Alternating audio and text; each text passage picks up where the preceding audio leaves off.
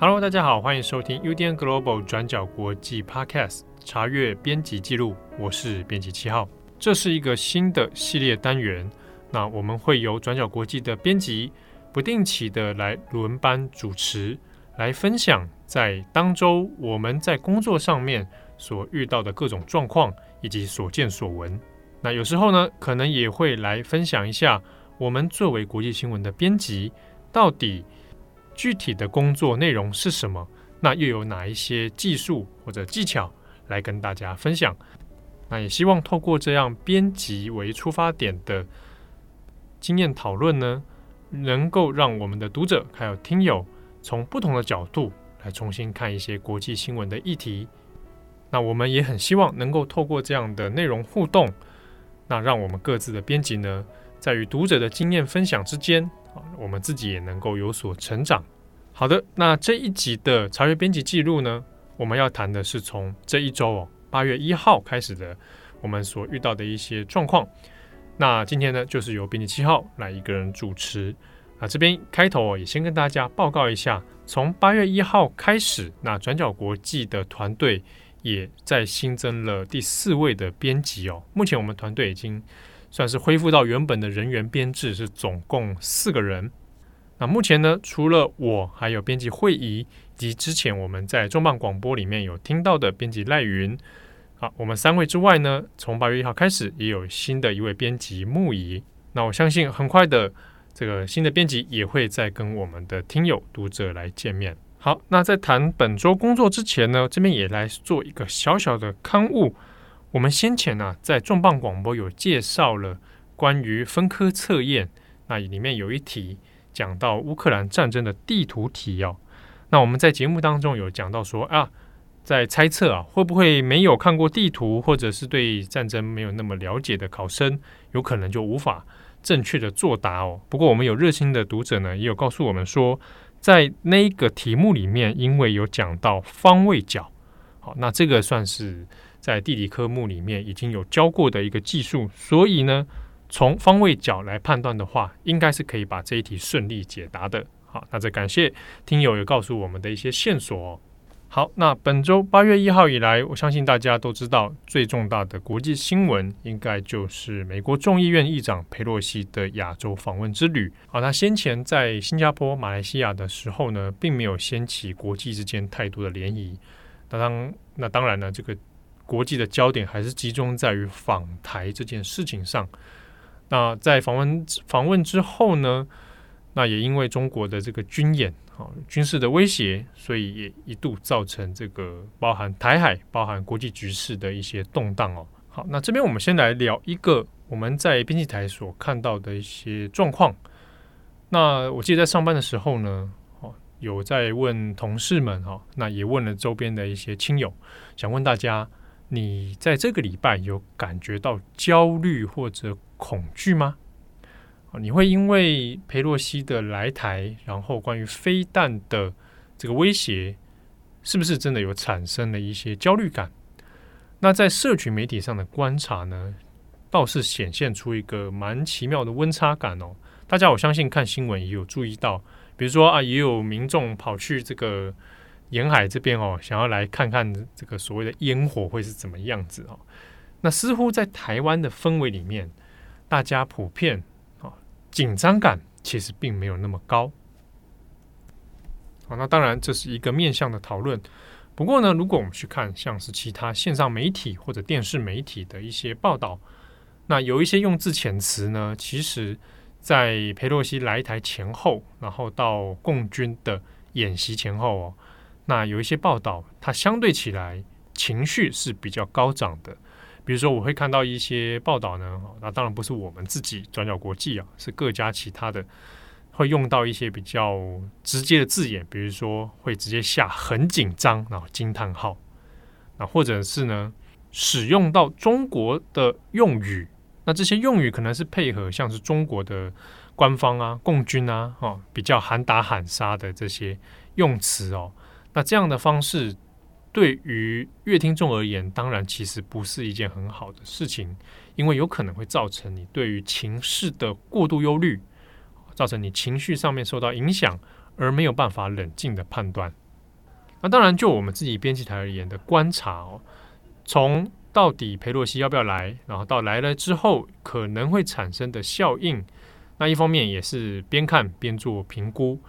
当然，心里面是知道说这个会造成军事压力的升高，但是呢，呃，比如说好，就我自己个人的一些解读，在佩洛西来之前，我们大概从中国还有美国各自的一些外交高来高去的一些内容哦，大家可以判断出压力虽然会升高，但不至于演变成冲突啊。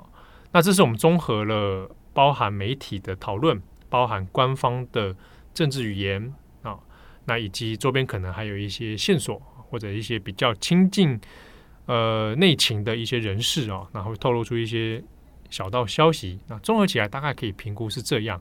不过，即便是如此哦，我们也很难保证说，哎，真的不会发生什么意外。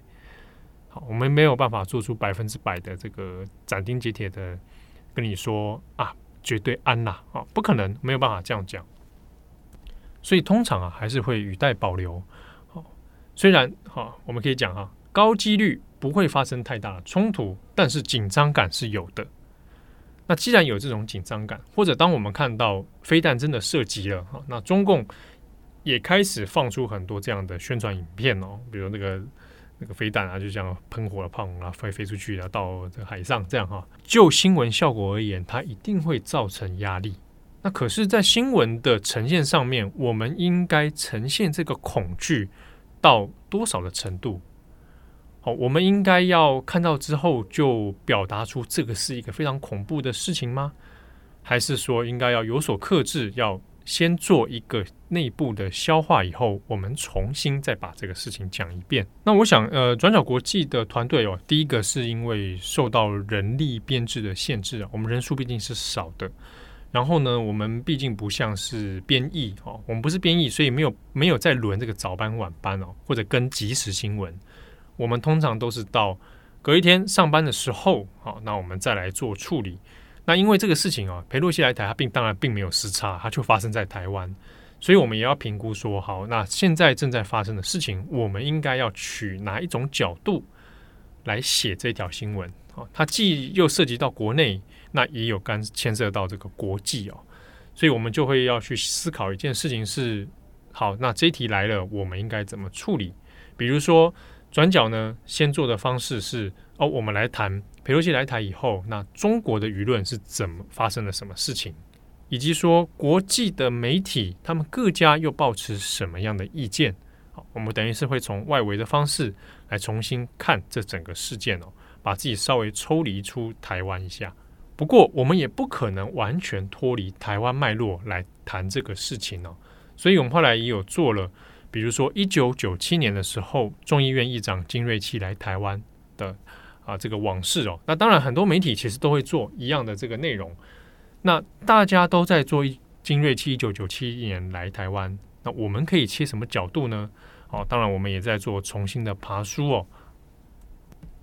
也同时谈了一下，在当时的社会时空里面，虽然金瑞器来台湾是一个突破，可是呢，以对照后续的发展来说，真正在外交上面取得突破的反而是中国。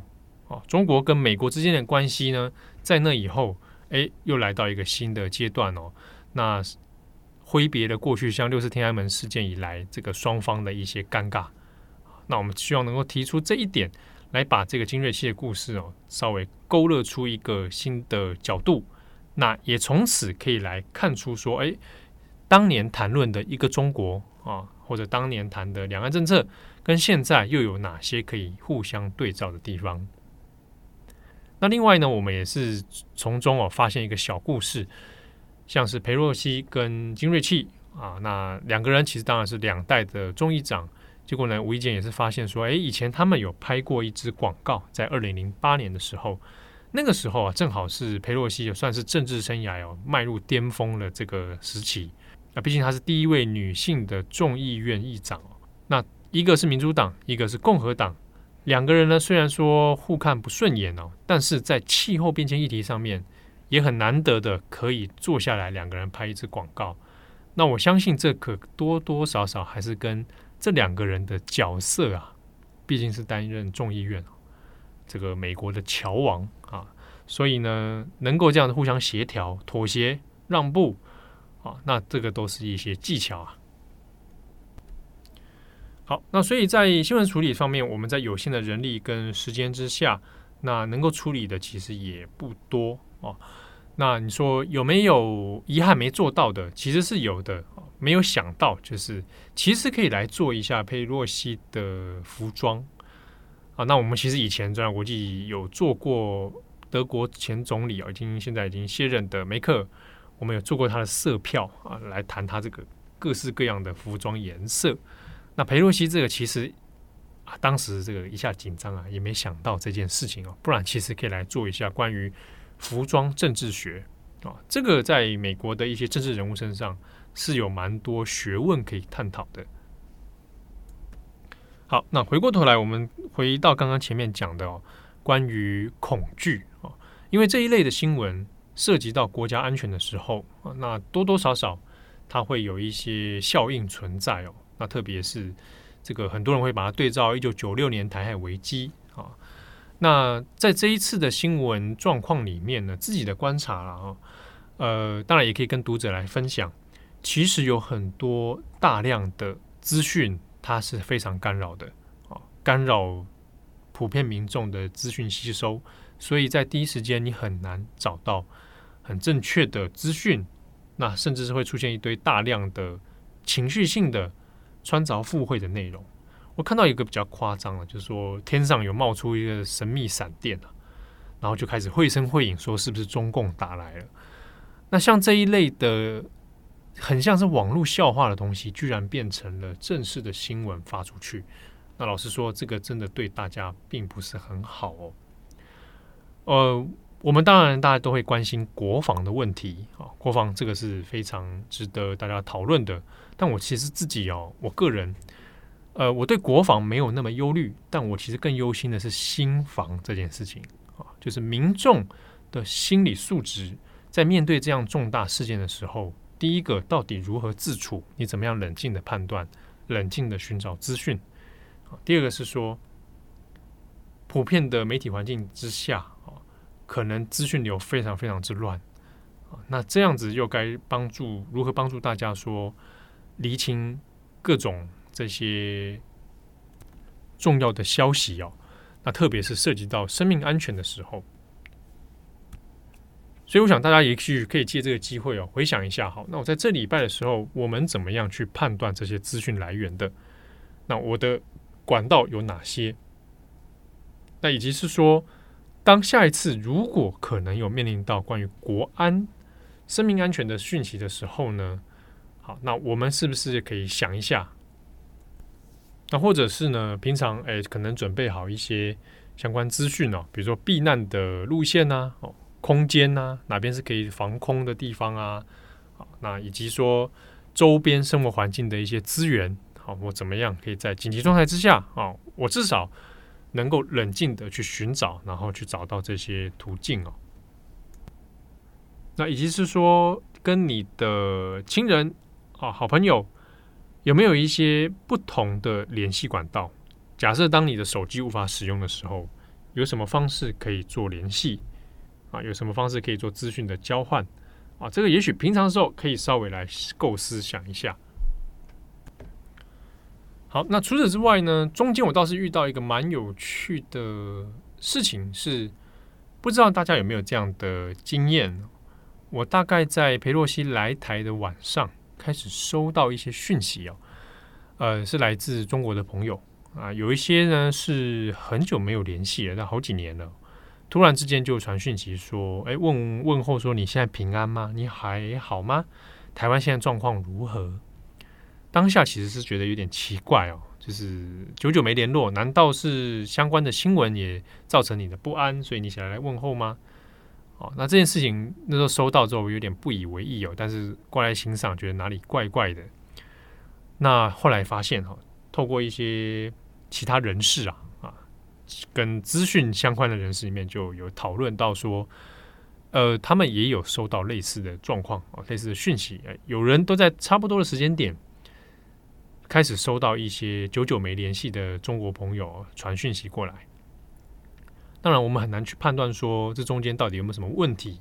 一种猜测是，也许真的是来情收的啊，这个当然是个猜测啊，就是说来收集台湾目前的舆情状况，哦，就是以目前的压力，那台湾的舆情到底会怎么样？好，那另外当然也不排除说真的只是纯粹来关心哦。好，那这个是一个小插曲啊，收到的一个相关讯息。当然，同样的，其实也会看到说。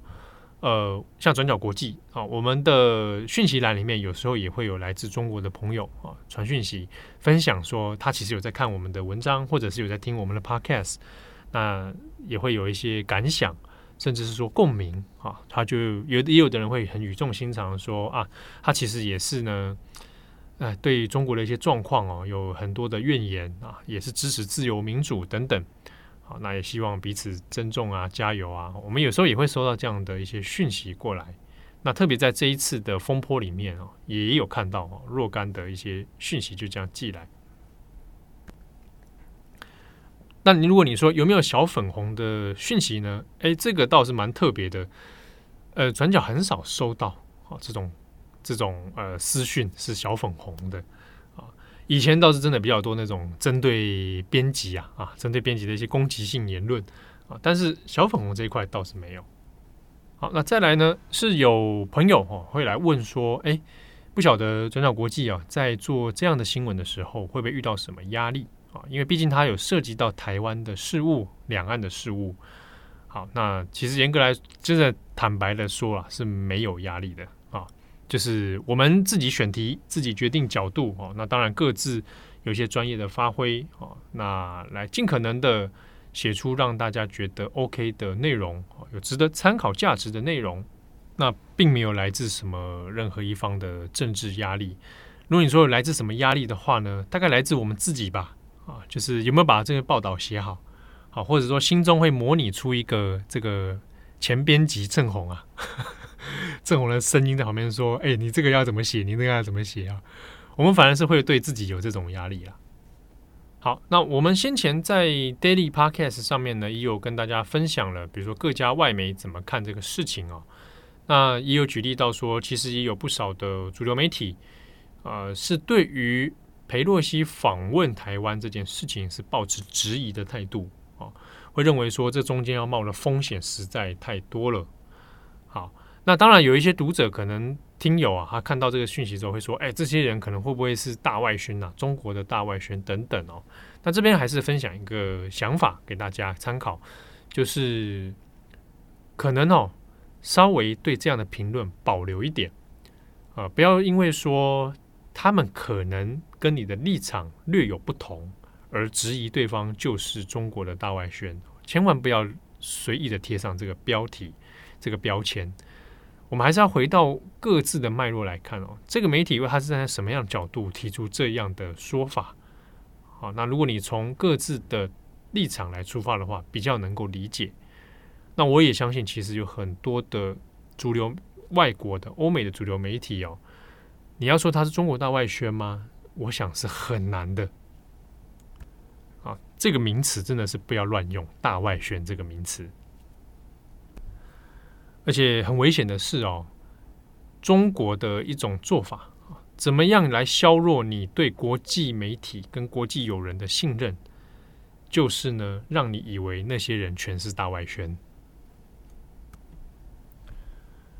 好，那最后也来稍微分享一下一些判断的经验哦。那比如说。到底裴洛西来不来这件事情，在先前当然各方都有猜测，那对外的消息几乎都是非常的紧密哦，很难有走漏风声的状况。所以你也可以看到，那时候不仅是外媒，台湾这边也在猜到底要不要来。不过呢，我自己那时候个人的猜测啊，当然都是猜测啊，就是在习近平跟拜登的通话之后，我大概判断是裴洛西应该是非来不可了。就那个局势之下。啊，佩洛西如果不来，非常拉长啊。那双方如果有通话，而且略提到这个中美之间的外交状况的话，那研判是佩洛西应该就是会来，而且双方应该是有画出一些底线了。好，那当然这心里面猜归猜呀、啊，你们谁肯很很少人敢说，我真的跳出来说，哎，百分之百保证他就是会来哦，那个几率还是会有一些变动的。但重点并不是猜不猜的对他来这件事情，而是来或不来，你新闻判断要怎么处理？哦，我们应该要做怎么样的准备？那再一个判断呢，是也有些人在猜，是不是中国现在有一点急了？啊，有人觉得说，哎，是不是跟跟普丁很像啊？哈，现在这个做法看起来好像不太理性哦，或者是说会不会反应过度了，而导致局势升高呢？那或者也有人在猜啊，是不是习近平政权不稳了？那我个人呢、啊，当然还是个人的猜测。个人对于中国的政治局势的观察，我反而觉得习近平现在蛮稳固的啊。正因为他的稳固，所以现在的做法会是现在你看到的样子。但是呢，虽然有这样的决策，这样的可能是出于某种理性判断，但对于局势的判断正确与否，那这个是存疑的。虽然习近平现在的情形应该是有抓得稳，但你也可能做出错的决定。比如说，针对日本的这一块啊，波及到日本这件事情，到底是一个好处多于坏处吗？我自己是觉得有一点点困惑。